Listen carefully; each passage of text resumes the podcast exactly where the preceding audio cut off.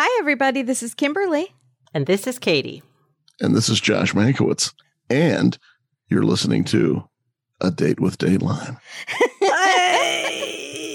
He's back. I feel like everything you say is so pointed and Yeah, dramatic. So I, uh, good. I think that's only that's I think only the people who listen to this feel that way. But thank you. do do I it think ordering so. a coffee. Do a dramatic ordering a coffee. Oh yeah. Oh right. Yeah. Yeah. yeah. I'll have the grande with cream. that sounds like a, the beginning to a, sorry, what'd you call it? A bodice ripper? Yes. Bodice ripper. Yes. There we go. There we go. Yeah. She I've wrote. never heard that before. She wrote bodice rippers. Yeah. So we are talking about the murder in Kitchen One from last week's episode. First question, right off the bat: Do you know the difference between a gourmet and a gourmand? Because we did not, but I looked it up. Oh, uh, I think you should explain to the audience what that is. So a gour, uh, any a gourmet is someone who has very good taste in good food and drink and can mm-hmm. pass judgment in that matter. And a gourmand is someone who just likes to eat a lot of food. Essentially, Oh, I'm a right. So, gourmand, not I'm a definitely gourmet. a gourmand. Yeah, I'm a gourmand. Yeah. yeah. Boy, we were dead wrong on that. So that's great. Yeah. Yeah, see, I would have said that a gourmet was, you know, someone, uh, you know, someone who loves fine food, and a gourmand might have was somebody who I thought prepared fine food. So I- I, was wrong, go. wrong about that. Mm-hmm. Yeah. Very good. This episode was great. Also, how fast did you have to put together this episode? Because the trial just happened. Well, here's the thing: we actually had four years to put together this episode because we started on it right after it happened, Okay. and that interview with Vanessa Paz and the interview with Nathaniel, uh, Dan's son, those were done years ago. oh. and then we just waited for the trial so that we could get one we need we need the the story to have an ending and we needed the cops and we needed the prosecutors but we tried to get everybody everybody else we had in person in in Oregon when I went up there several years ago I mean Vanessa Wow. was working there at the time but she's on the air in San Diego now Mm. also bad news to the audience she's married Yeah, she's Oh. pretty. She's a pretty Yeah. gal. Vanessa worked at Dateline for a couple of years, Mhm. um, and then left. I think to um, she probably could have continued at Dateline if she'd wanted, but I think she wanted to be on the air, which she was. She was on the air in a couple of different places, including Portland, and I think that was. I can't remember whether that was before or after she worked at OCI, but she did uh, she did weather in Portland, and now I think she's doing traffic in San Diego. Mm. at, Oh, uh, wow. yeah, she was at the NBC station. Was she? I think she was at the NBC station in Portland. I think she's at the ABC station in San Diego. Oh, got it. Yeah. And did she bring the story to Dateline? Do well, you know? Vanessa has told me a number of times, ever since Vanessa left Dateline, she has called me regularly and said, This story just happened where I live, and you guys ought to get on this. And she definitely did do that with this story. I think we probably heard about it independently too, because we read the papers all the time. And of course, when it happened, you know, the whole thing about her blog post, Nancy's blog post, that wasn't out.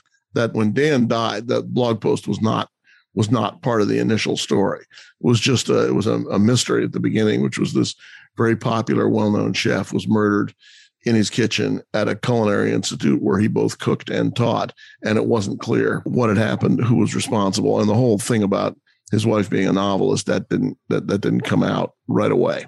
and Within when a it couple of days, did, and the blog within a couple of days, out, it did. Yeah. it went viral. Yes. Although here's the thing, you know, I, think most people would expect that if you write a blog post or you write anything that's going to be published that people can read, and the title of it is How to Murder Your Spouse, Mhm, and then subsequently your spouse is murdered. mhm. I think you can expect that item will both make you a suspect and it will be an issue at your trial. Um, Yeah. but in fact, uh, Nancy Brophy was a suspect for reasons which had nothing to do with that blog post. The judge did not allow the blog post into the trial because it was written a very long time before Dan was killed. She is a writer. She does deal with themes like that. And it's not as if the post describes the murder precisely. I mean, Right. I, I think if she said, you know, if I ever kill my husband, it'll be because I sneak up behind him while he's working in a kitchen and I Mhm. shoot him in the Right. back, you know, Right. uh, that might have helped get it in. But in fact, in the blog post, she's sort of discouraging the idea of guns. She said, you know, you have to be a good shot and they make a lot of noise and I don't want to be in orange, you know, and not even the prosecutors think that that is Nancy forecasting the crime. It's just the, the more interesting thing is that she says that every one of us has murder in them, which is a question I'm sure that uh, your listeners have all debated. I've said yes many times. Guessing you debated that long before this story came yes, along. I have said yes. I don't know Yeah. Katie's position on it. Right. I do you think? I, I don't know. I mean, I would, I mean, I think I would have a lot of trouble killing someone, even if they were about to kill someone else. Um, Hmm. Now, could I do it if I saw, you know, some innocent person about to be killed and I had the ability to stop it? I mean, I like to think I would, but that's a tough thing to do. I don't know. Mhm. And I hope I don't have to find out. Right. Um, but then it comes into question. I always get down to the detail on that. I'm like, well, would I have to kill them or could I wound them? Right. Could I get that to so they Right. could stop doing whatever they were about to do? do I know that when I take whatever action I'm going to take to save this other person's life, that it's going to result in death? Right. I mean, Yep. Right. I mean, shooting at someone who's about to shoot someone else, you might or might not hit them. You might or might not kill them. You might just distract them so that that other person gets away. Mhm. You don't know. Right. The question is, do you know that what you're doing is going to result in the, in the death of the potential murderer? And that I think factors into that. Anyway, um, Agreed. the the whole issue of the blog post is what made the story sort of talkable, what made it a punchline on late night, what got it all over social media. But it's not really what drew us to the story. I think what drew us to the story was the whodunit aspect of it, and also the fact that you know Vanessa had all this tape of Dan. We don't Right. normally have a Mhm. ton of of video of the victim doing the thing that the victim was known for. Um, Mhm. So I think that helped. Shane Bishop, who produced this and uh, is so great at all of this stuff. We love him. Also, yes, you know him. He lives in Oregon and he uh, secured a lot of interviews uh, right away. And so, so we didn't have that long to do it after the verdict, but we had the answer to your question is we had done a lot before the verdict, and that Yeah. made it much easier. Mm-hmm. Let's jump right in at the beginning. Have you ever eaten at some sort of culinary institute? and would you rather eat at a culinary institute or get your hair cut at a, At a hair. I a was hair school? I was just going to say this is like The getting hair your haircut from from barber trainers and a guy I know who um, was in uh, significant pain from dental issues. Uh, it did the same thing with dental students. Went to a local dental school here in Los Oh. Angeles and had his teeth worked on by at, Oh. at a because he didn't have any insurance. And and he, and it came out okay. He's okay, Okay. today. okay. Yeah, they they they knew what they were doing. Um, the funny thing is, I'd be more likely to eat at the cooking school than I would be to get my haircut at the barber school. Although you know, I agree. um, your hair will repair itself within a couple of weeks, exactly. Food poisoning goes away after a couple Right. days. right? Or but right, I mean, it could mean like I could stay off the air for a couple of weeks if I got a horrible haircut. you know, this is money. Your hair is money. Yeah. it is. It is. Yeah. Really funny. When you called the bullet shells brass, we Yes. loved it.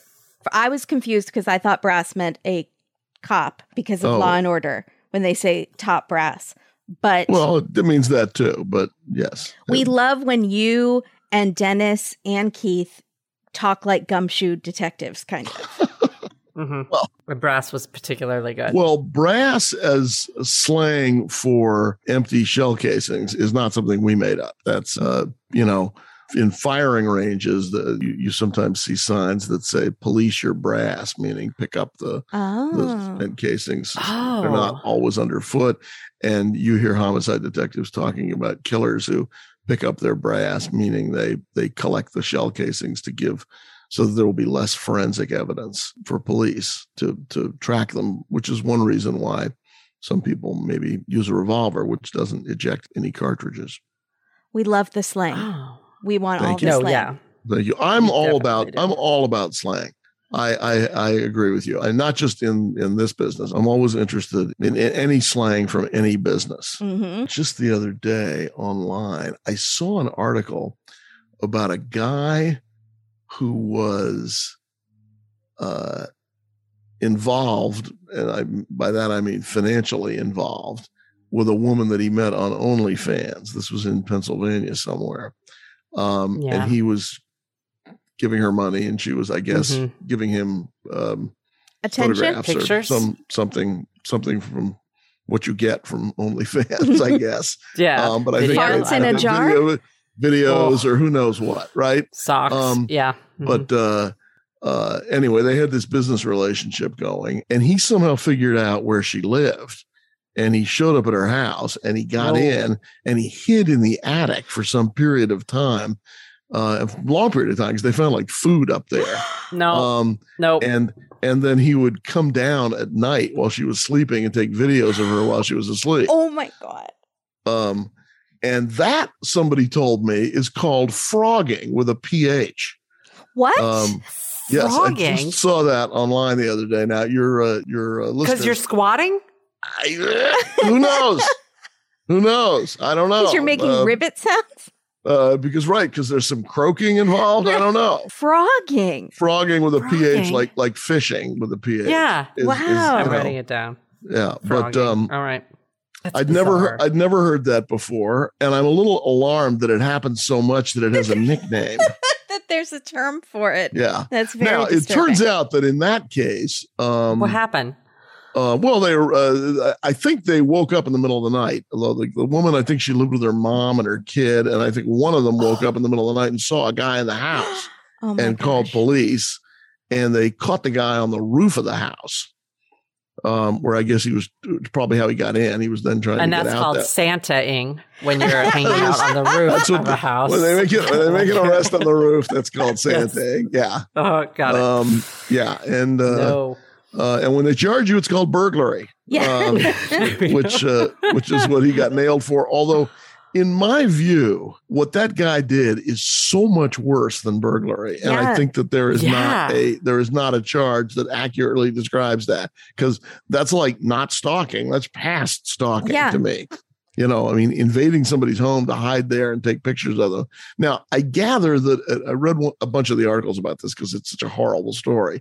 Mhm. Um, the woman apparently let him into the home at one point, I think, because she was on the sidewalk and she said, I didn't know what to do. I didn't want him to stay out there. So she let him in. And I guess that allowed him to case the place. oh my gosh. And, uh, you know, he bought her some things. He was buying her, you know, a coffee maker or whatever.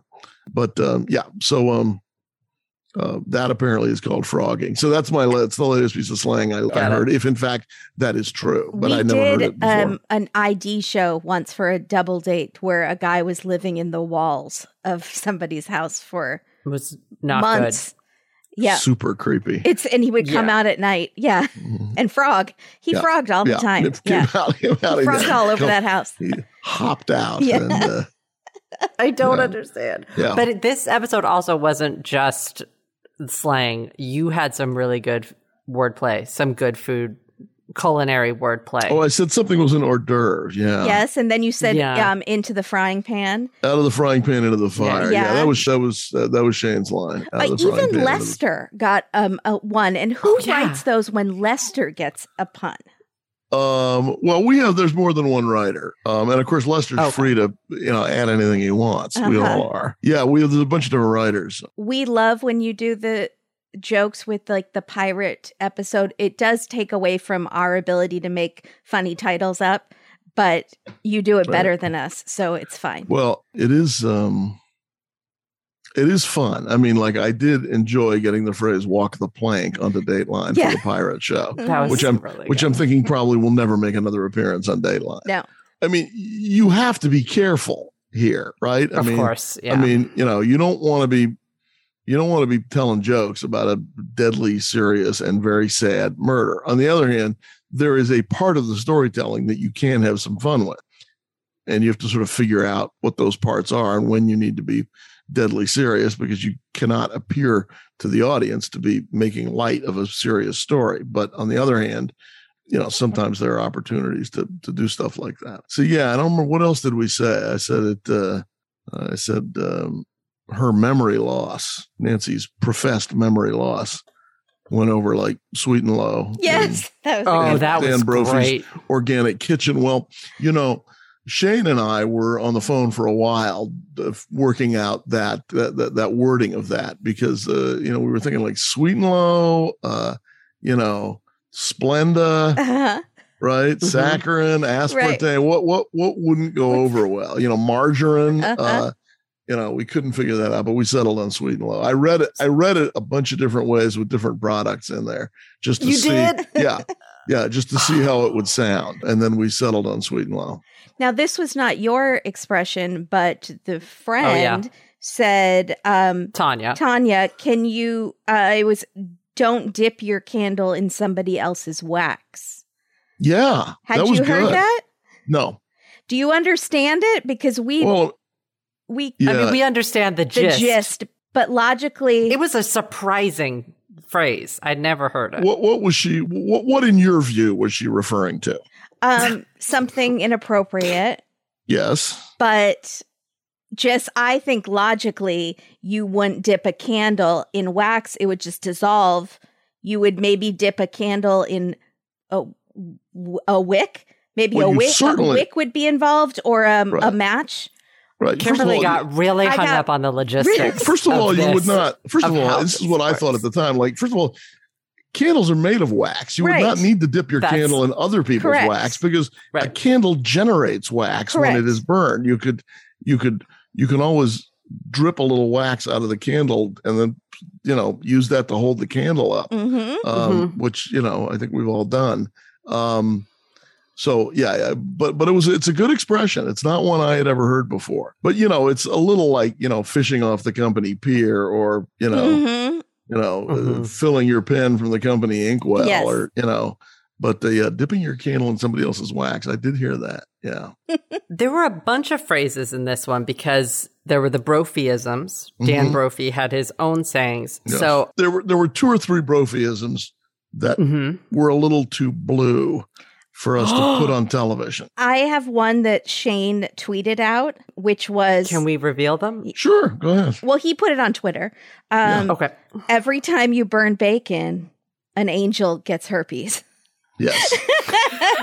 and and that was that was originally uh in the script until Shane and I had a conversation and I was like, yeah, I I don't I don't think we're going to be allowed to say that on television, even though we Oh, didn't say it. It was was somebody else was saying it. It was in an interview. But uh, That is really funny, though. That's great because you don't expect it. You don't see it going No. there. No. That's like, Yeah. oh, yeah. Oh, yeah, that's but that's great. how that but that was him. That's how he talked. I mean, he was, and it's also why he Yeah. was sort of, you know, so so adored by so many Mhm. people. I mean, that was right. you don't often have uh, victims who are you know that widely beloved. I mean, we have Mhm. plenty of Mhm. victims who don't seem to have any enemies, but hmm but we don't often have.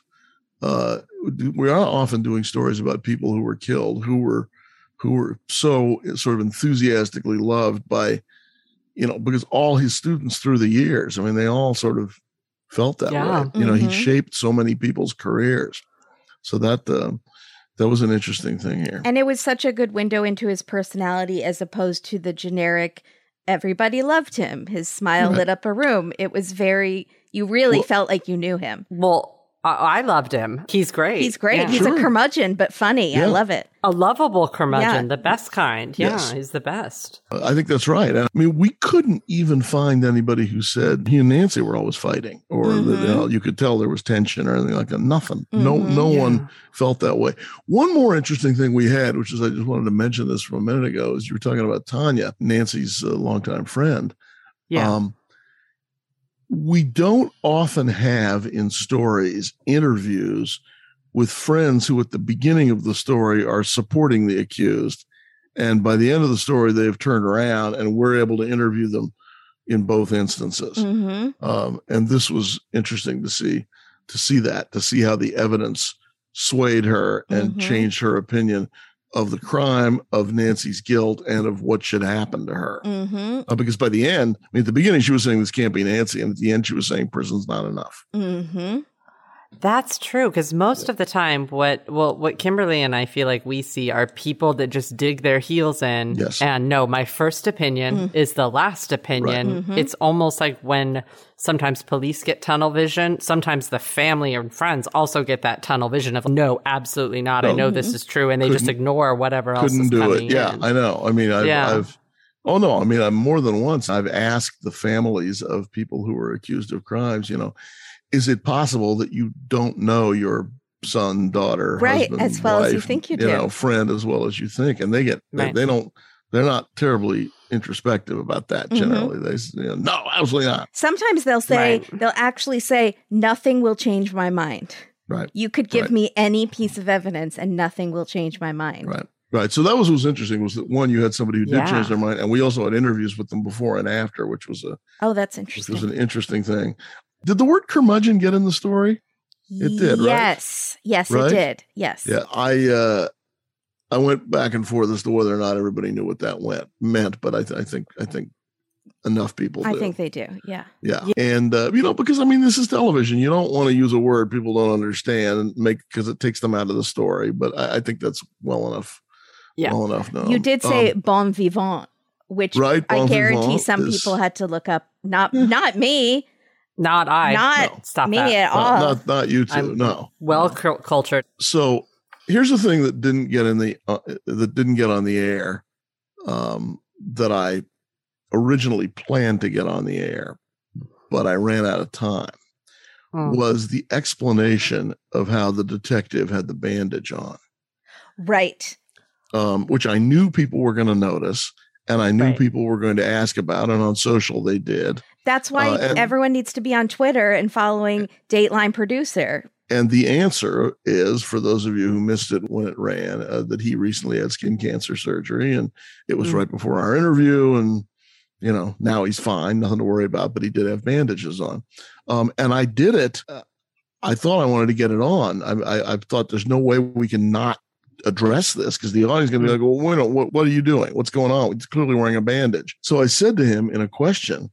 I said, listen, I know that homicide investigators frequently feel as if they're beating their heads against a wall. But in your case, it looks like you've done that literally.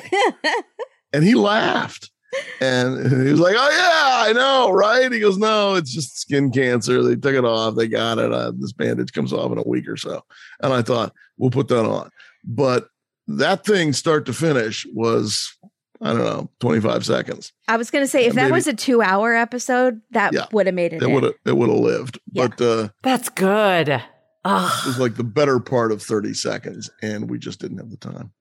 Uh, Let's talk about Nancy. Sure. So I know we've we've learned from Dateline not to judge people's reactions too much when they find out terrible news because everyone's different and they might be in shock. But her reaction of, yeah, I kind of got that he was dead when everyone was giving me the sad sack look, and then saying it doesn't matter if you find the person who did it because it won't bring him back. Did you find her reactions a little odd? I would say that they, I, I, I, if I were advising her, I would have said, you want those two in reverse order.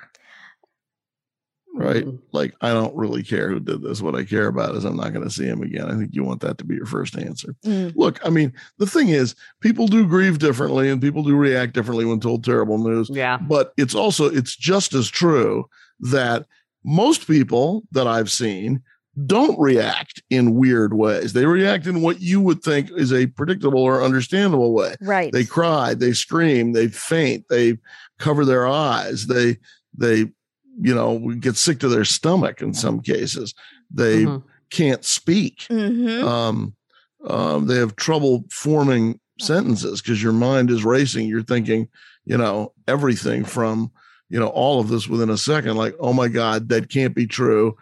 What am I going to do now? Who do I have to call? How am I going to live? What's the rest of my life going to be like? And that doesn't always result in complete sentences. It sometimes people seem Mhm. kind of incoherent at that moment, which is 100% understandable. So, Mhm. you know, yeah, people do grieve differently, but most people don't. Right. And and you should also be aware. I mean, you know, I don't think people are in that situation very often, but you know, they're watching you pretty closely to see what your reaction is going to be.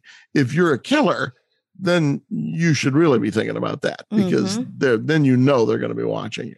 I think we Mhm. judged a lot more harshly at the beginning, and then we saw some where there's one guy who fell asleep, and then they kind of explained it. Your body goes through an adrenaline rush, and then you kind of Oh, oh. crash after. But and he was innocent. But I do think there is a line where you just something doesn't pass the sniff test. Yeah, I, I think that's right. I mean, I, I don't. I mean, yes, people grieve differently, but you're going to be judged rightly or Right. wrongly. Yeah. you know, Mhm. and homicide detectives pay a lot of attention to how people react, particularly when they are told that news. Mhm. And everything from, you know, I mean, sometimes it's just victimology. I mean, sometimes they want to know what you're going to say, even if they don't suspect you. They want to know whether you're going to say, well, that's too bad, but I can't say I'm surprised because, you know, everybody hated it, you know, or, Mm. or they say good or what, what I'm supposed to feel bad about that. I don't. Mhm. You know, Mhm. now those are not Mhm. always the words of a guilty person, but they do tell you something all the time. Yeah. And now we're going to take a quick break and we'll be right back with Josh. Katie, this is my busiest time of year. I have two jobs, my brother's wedding, and for some reason, Josh Mankiewicz keeps wanting to come on her podcast. Do you know why? You're just very cool. I mean, I'm not going to say no. I love having him. I just don't get the appeal of us. But it makes us very busy. Yes. I don't know when the last time I've actually had time to plan a meal, cook. Thank God for HelloFresh. HelloFresh has meals you can make within 30 minutes or less. Some of them are even 15 to 20 minutes. And they have easy cleanup options because I don't have time to be soaking pans. Agreed. You know, so it's like a whole day event soaking a pan. They have food for everybody vegetarian, pescatarian, calorie smart, gourmet if you're fancy. They also have breakfast on the go, 10 minute lunches. Basically, they could just come in and take over your whole life. Breakfast, lunch, dinner. You never have to do anything. You never have to go to the grocery store. You never have to look up a recipe. You don't have decision fatigue of trying to decide what to eat. It's all there for you. You're the chef of your own life. Exactly. Plus, it's 30% cheaper than grocery store and 72% cheaper than dining at a restaurant. I have to think it's even cheaper than ordering delivery because, you know, you order something, it's like $20, and then you have delivery fees and taxes and the app fees and the driver tip. Suddenly it's like $45 Every time. for a burrito. yes. I'm like, I don't want to pay $45 for a burrito. I'll stick to HelloFresh. They have summer seasonal selections like cucumber salad, stuffed pita pockets, and they have Mediterranean recipes now. Ooh. They have this vegetarian Mediterranean power bowl with chickpeas, avocado, hummus, feta. That's going to power me right through my Josh interviews and everything else I have going on. Yeah. Yummy. Oh, by the way, this is a 10 minute recipe. 10 minutes. Love it. Who does, come on. Go to HelloFresh.com slash Dateline16. Use code Dateline16 for up to 16 free meals and three free gifts. That's HelloFresh.com slash Dateline16 and use code Dateline16 for up to 16 free meals. Hello Fresh. America's number one meal kit, and we know why. It's- It's for your inner gourmand. Exactly. That's why. Thank you, HelloFresh. While we're on the topic of things that we love, let me talk to you about Thrive Causemetics. We all know everyone in my immediate family hmm lives for Thrive Causemetics, specifically their mascara. But Thrive Causemetics is better than just mascara. It is a company with a cause. It's even in their name. That's why they're called Causemetics. Thrive Causemetics creates high performance, clean beauty and skincare. And every purchase that you make with Thrive supports organizations that help women thrive. They are also 100% vegan and cruelty free with no parabens, sulfates, or phthalates in their products. So the Liquid Lash Extensions mascara, not only can my mom and sister never be without it, a lot of other people can't be without it too, mm-hmm. because it is Thrive's best selling product and has more than 20,000 five star reviews. And I see why, because it mimics the look of lash extensions without all the damaging glue or the expensive salon extension prices. And it lasts all day without clumping, smudging, or flaking. It's a dream but it's summertime and it's getting hot outside, mm-hmm. which means a lot of people are heading outdoors, maybe more than they normally would. I don't know, barbecues, water parks, what people do things in the summer, right? Yes. So now more than ever, it's time to make sure that you have sunscreen on and thrive to the rescue as always. Their sunproof three in one invisible priming sunscreen is incredible. I have been wearing mine since I got it. It's this skincare makeup hybrid. It protects the skin with SPF 37, but it also perfectly preps for makeup. For non makeup wears, it creates this blurred velvet matte finish on the skin that not only protects you from the sun, but has this beautiful blurring technology that just makes your skin appear smooth and soft. It's this lightweight hydrating gel that applies clear on all skin tones. I don't know, it's some sort of magic, but definitely try out the Sunproof 3 in 1 invisible priming sunscreen. Yes. And remember, Thrive is a company with a bigger than beauty mission because with every product purchase, Thrive Causemetics donates to help women thrive. That can be women emerging from homelessness, surviving domestic abuse, fighting cancer, and more. Now it's time to try Thrive Causemetics for yourself. You can get 15% off your first order when you visit thrivecausemetics.com forward slash date dateline. That's Thrive Causemetics, C-A-U-S-E-M-E-T-I-C dot com slash date dateline for 15% off your first order. Because we all have time to thrive. Thank you, Thrive. Thank you. Back to Mank. Uh, Nancy was a self-published author, as Shane said on Twitter. Yeah. yeah. He said that you guys tried to talk to uh, her romance writers group, but no yes. one would talk to Dateline. Yes, um, the her her writers group was adamantly supportive of her early on, and that didn't waver. Uh, they oh. weren't like her, they oh. weren't like her friend who were swayed by the evidence. And at the end, uh, you know, it's not as if they issued a statement. So I don't know how many of them were were shaken by what they saw, but they certainly weren't in a position to to talk about it. They they did not want to talk. We had a lot of trouble finding people who knew Nancy who wanted to defend her. Tanya was the first one we found. Hmm. And uh, again, I, I point this out. Not one person, not one person said from the beginning this was obviously Nancy. Mm-hmm. I mean, even when confronted wow. with some people were like, no, that, that can't be. Mm-hmm. It just can't be. That was the, you know, they were crazy about each other. I mean, yeah, they, they sniped at each other, but it was always good nature. They were always obviously going to be together forever. Um, no one believed that, that that was that she was the likely suspect at the beginning, but her writers group mm-hmm. does appear to have sort of stuck with her uh, to the end, and now past the end. Interesting.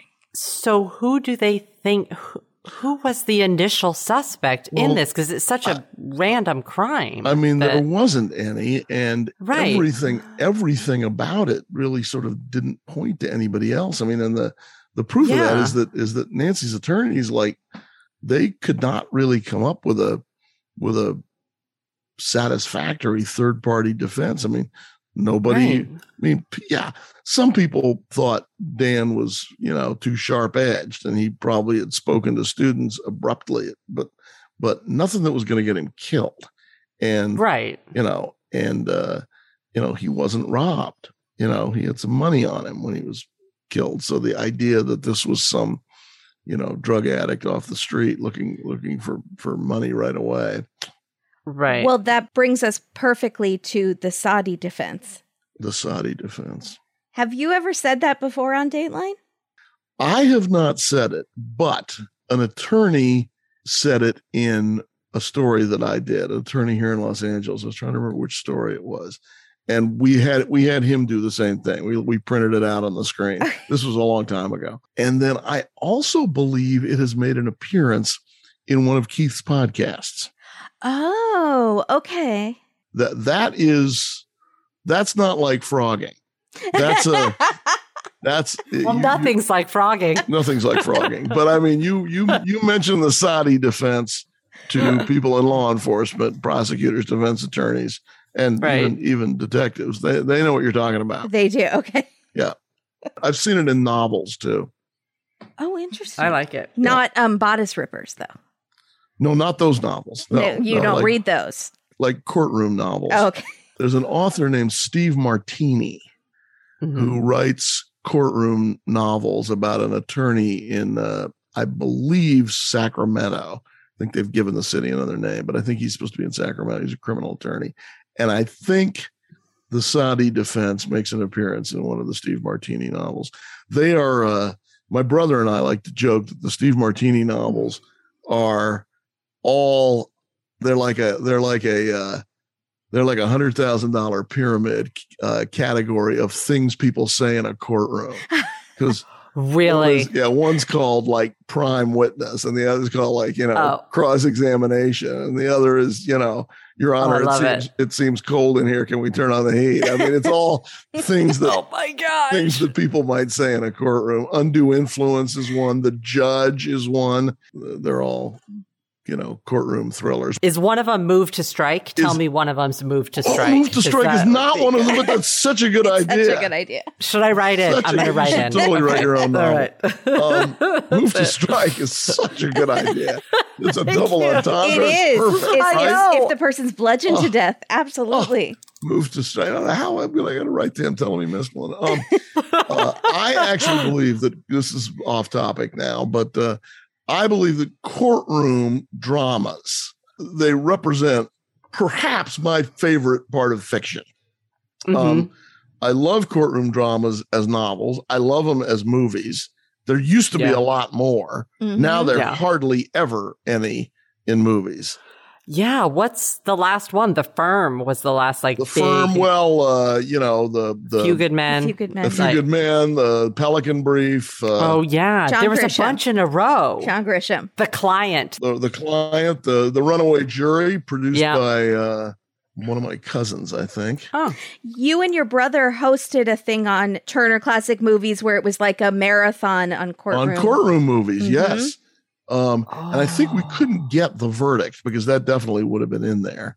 Uh, Oh. We had a lot of uh, we had a lot of movies um, in that in that thing that Ben and I did on TCM that uh, that I'd never seen before, never heard of. I had Mhm. to watch them all for that. Was it a ranking? Did you guys do no, no, a no, ranking just, of top just some? Oh, okay. different ones. I Breaker Morant, um, which is a which is a, uh movie um, I think from late seventies or early eighties about um, a war crimes trial in uh, in Australia um, Mm. Oh. uh, during re- the Boer Wars.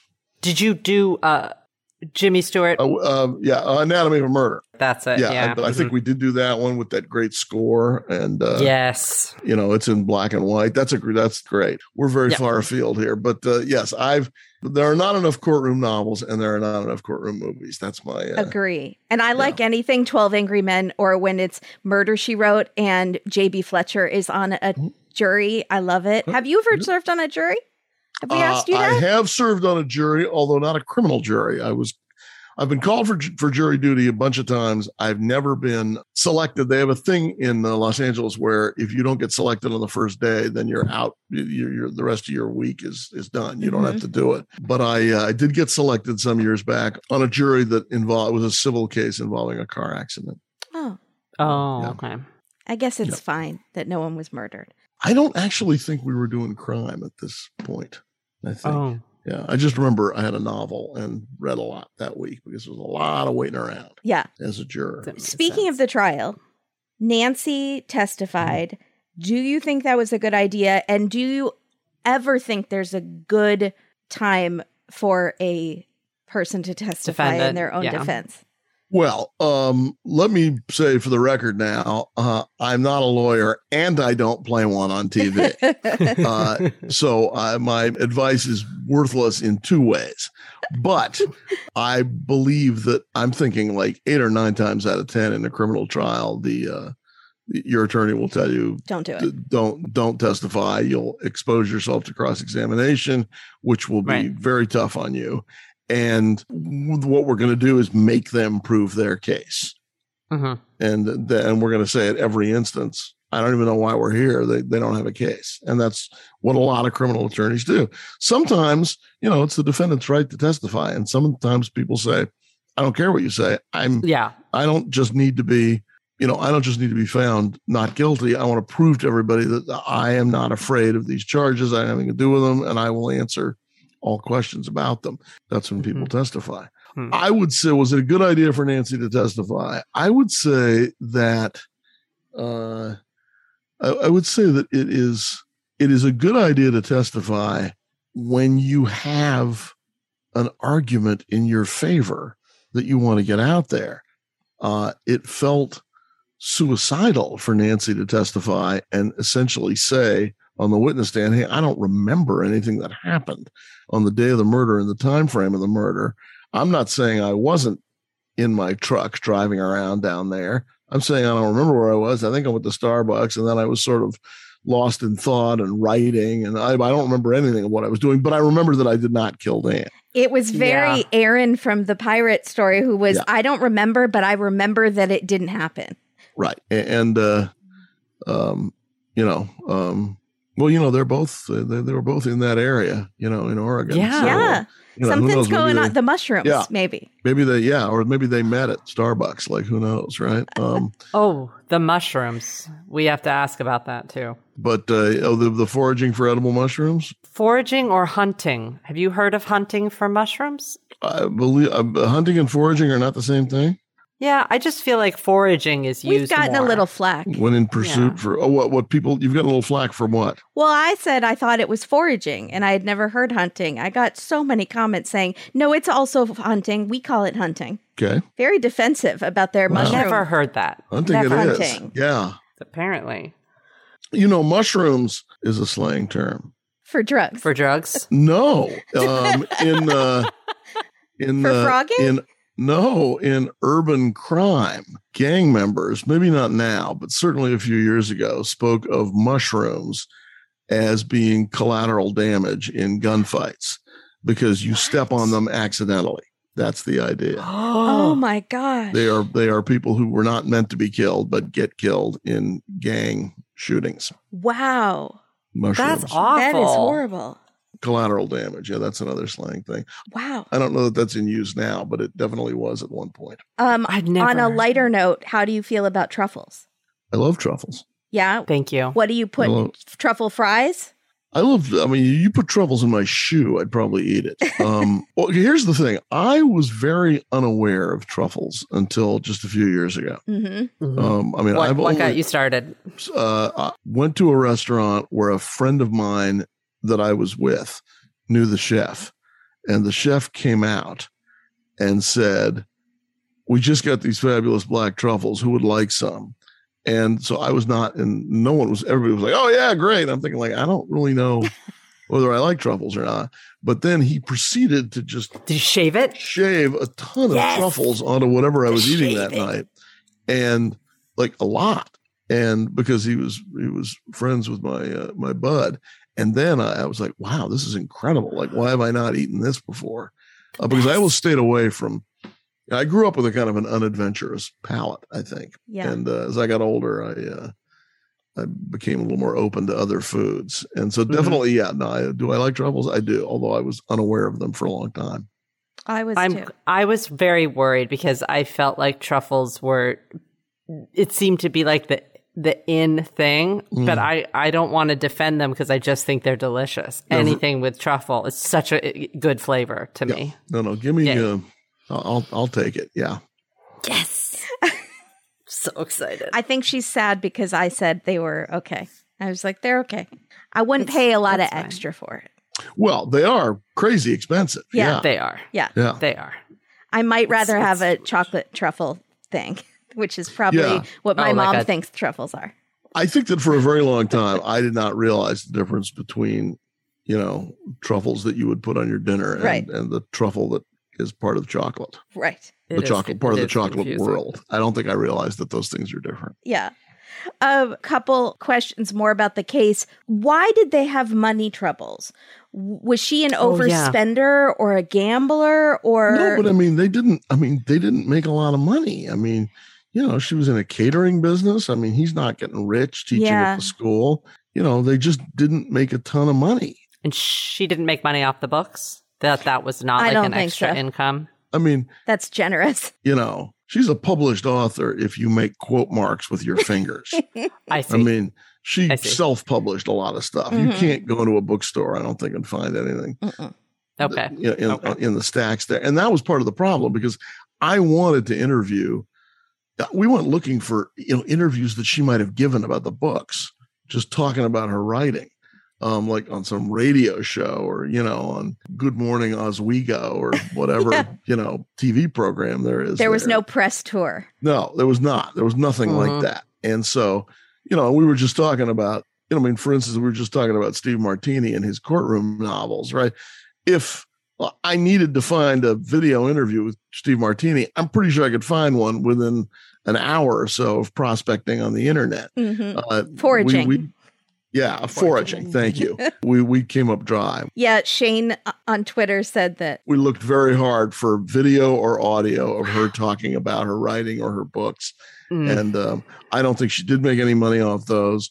Um, again, this is all the prosecution talking, but they said, uh, you know, I mean, and you know, in courtrooms, just like everybody else, every place else, history is written by the winners. They said she wanted Portugal. He was offering her Mount Rushmore. Mhm. You know, she wanted a more luxurious, comfortable eh, retirement period than he was. He was offering. He was probably content to cook and teach and Mhm. and go out in the Yeah. woods, you know, for a long time. And I guess that's not what she wanted, um, if you believe prosecutors. Well, that makes more sense on why he was so over uh, insured, Right. But considering point, the they- amount that he made. well, the amount of money required to service those insurance policies was significant also. I mean, that was a, Really? yeah, no, I mean, that, those were not cheap premiums. hmm And Uh, I see. I think uh, Shane said she would skip the mortgage some months and pay the premiums instead. Right. And that, uh, you know, that's, I, I think that is more what, I mean, her lying about where she was, saying she was home when her van seems provably in the area of the murder, and uh, the van matching the video so closely to the actual van, and her calling and asking for this letter of exoneration Mhm. right, Right. after. Right after the murder, those are the things that made her a suspect. Mhm. Um, the I, I believe they didn't even find out about the blog post until after she'd been arrested. and the guns were later too, as well, right? The ghost gun purchase, all that. Stuff. I well, those were th- they found that stuff pursuant. She showed them the gun that she had. I mean, they said to her Okay. in the first day, "Do you have a gun?" And she said, "Yeah, it's at home." And so they, I- I think they asked the detectives that drove her home that day, you know, can you just grab that? And they got it, and it was still in the box, and it had a little plastic thing around the trigger, preventing the trigger from being pulled. Mm. Oh, and I said to the one of the detectives, "Can you smell the gun and tell whether it's been fired recently, like they do on TV?" And he's like, "Nope, that's on TV." Ah. Darn. Oh. Yeah, In some ways, she seemed like she knew what she was doing. She left her phone at home, She- Right. but she used her own van. She used her own computer for all of these searches and Right. the eBay thing. And for someone who studies crime and says she writes these books, also, I found out her first husband was a cop. yeah, How could Wow. she oh. do this so badly? yeah. That's well, you're. I mean, you- you've hit upon it. I mean, for somebody who supposedly who writes about how they they know a lot about cops. I mean, those are all those are all rookie mistakes. I mean, the only one she avoided was was bringing her phone. Exactly. And again, you know, her phone was at home, but it it wasn't being used. Again, if you're going to do that, you know, your phone has to be not just home, but being used as much as it's normally used between you know Mhm. seven to nine a.m. or whatever whatever time frame we're looking at here. Leave YouTube running on your phone. Right. I'm sorry. I'm not trying to give advice to people. No, but there's got to be This seems very simple. Right. But I mean, if your phone is off or not being used during Right. those two hours for the first time ever, Right. that, that's just as significant as bringing it with you to the murder. Mm-hmm. So, You know Mm-mm. that the the um th- that's an issue. Taking your own van is crazy. I mean, it's going to require. I mean, people in the neighborhood are going to see you. Mm-hmm. Yeah. A neighbor did see her. She was outside the house. She said, "Oh, I'm looking for the dog." And then not having a reason for being out, not having a Right. backup. She didn't even have, you know, Right. um, I mean, what what do you think? Any this is reason. right. Yeah. I mean, this is this is the 21st century. You think you're not going to be caught on video somewhere? Well, she thought maybe because there were no cameras at the kitchen, there were no cameras at the Starbucks or the pizza place or anywhere else. There are I- I mean, cameras everywhere. I mean, they found her van at the first place they looked. I mean, she had just she had just driven off, and they're looking at the video. And one of the detectives said, "Oh no, something's wrong here. This is this is the video from just a minute ago when she just drove off." And they and they looked at it like, "No, this is from the time of the murder. Oh, That van was here then." I mean, that's that was actually one of the storytelling issues we had here. Is that she was a suspect almost immediately Mm. you know, she said she wasn't there. And then there she was. There you are. And in one case, I think there's video which you can almost see her profile. I mean, it even looks like her driving Yes. the van. Yeah. I Yeah. thought I could in one. I think it was the pizza parlor Yeah. place. The And- one and- you you see uh, sort of this blondish that's- woman in so the that's car. very, very tough. I mean, you've got to argue that's Yeah. not my van, or that's a van that looks just like mine, or that's somebody else driving my van and impersonating me. Those are all pretty tough arguments to make. So, I mean, again, yeah, she thought to leave her cell phone on, but she didn't really think about anything else. no. It's really not good. Well, we always advise people if they're doing these suspicious Google searches to put for school paper, for spec script. And she could, she had that excuse, but it didn't work out for her. So now I feel like we've been misguiding people. Well, no, yeah, I mean, she ag- really did for potential mean- novel. the answer for all of this is it's a lot harder to get away with murder than people think it is. Yes. You know, particularly today when you leave an electronic footprint all the time, no matter what you're doing. hmm I mean, Right. You know, you go to the bank, you go to Starbucks, you're going to be on camera, you're going to be, you know, your cards being read. Yep. In one case that I did, the uh, a woman was saved by the fact uh, that her son's Game Boy, that wasn't even something she did. Her son's Game Boy connected to the Wi-Fi of a business next to where she was going, and that was the proof. That was the alibi Oh. that meant that she couldn't have been in the place to commit the murder. This was in Amarillo, Texas, a few years I ago. remember that one. And this one was locked Wow. up for I think I think yeah. maybe more than a year. She locked up for a long time, pending trial. And uh, and she'd said I wasn't there. I went to McDonald's with my son, and they're like, "Oh, good. So you'll be on the McDonald's security video." She's like, "No, McDonald's was closed by the time we got there." And the cops are like, "Yeah, okay, sure. Now now you're telling a lie." hmm But then a long time later, it turned out that her kid's Game Boy had connected to the Wi-Fi of the business next door to the McDonald's, and you know, if you believe that her, you know, he mean he was a young kid, little, little kid, you know, he's not down there alone. He's obviously he Mhm. was with his mom all the time. Uh, if you believe that she was with him, and, and you do, then she couldn't have committed the crime. It turned out it was somebody else. I felt badly because I think I thought it was her. I, we, we all thought it was her. Everybody thought it was her. And in fact, we laid out that story so you would think it was her. But then by the end, of course, it's not. And she's kind of heroic in all this. Mhm. Katie Phipps. Hope she's doing well. I Mhm. want to see that case. Yeah. Wait a minute. Going back really quick to her driving around in her minivan. Uh, you were driving in this episode. Yes. I feel like that's rare. You were driving and there was a camera. That was Shane's idea.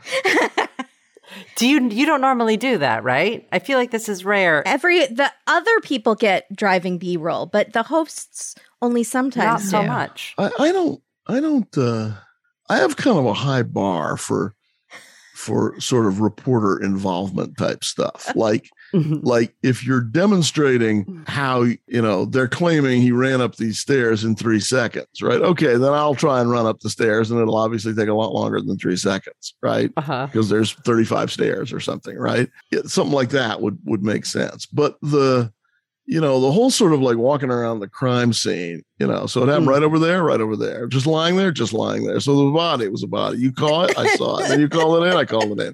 So like like that to me doesn't always feel like the best use of the audience's time, but uh, it remains a uh, it remains a popular thing. And in this case, you know, driving around was a big part of the story, so that's why we did it. That was her claim that I was just driving around. Well, we get nervous when we see the hosts in a car at all. If they're being Because you think what I'm gonna I'm gonna hit something? I don't know if sometimes they're driving around with the police officer. I want to make sure their hands are at 10 and 2 if they have one of our precious hosts in the car. And this time you're talking to the camera, but I did feel like you did a good job of keeping your eyes mostly on the road. Well, I deliberately picked the neighborhood where there wasn't a lot of traffic Mhm. and there weren't a lot of stop signs, you know, so that I could just sort of drive at a um, at a normal um, clip and uh, and only occasionally, you know, look to my right Mhm. and, and address the camera. Now, here's an interesting little TV tidbit that you guys are going to love. You can drive very slowly while you're shooting a stand up. And when you play it back, it doesn't look like you're driving as slowly as you It actually like you're. It looks like you're kind of like driving normal speed. Yeah. Interesting. TV magnifies that speed. Interesting. Yeah, you don't you don't have to be you don't have to be going 50 miles an hour to do a stand up. Really? Yeah. Okay. I did not know that. Yeah, That's funny. Most people do not know that.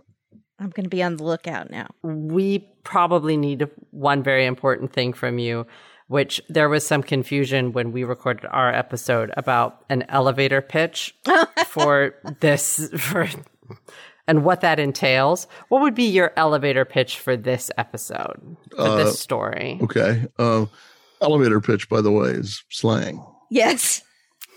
Okay, just it's film industry. Some of us were confused as to what it entailed. I'm not going to say who. There was just some of us, and but it's fine. It, Okay. was, it wasn't me. Well, for the audience, an elevator pitch is how you would pitch something during an elevator ride. In other words, what's the short version of the story that you could tell people in between the lobby and the third floor, Mhm. for example, right?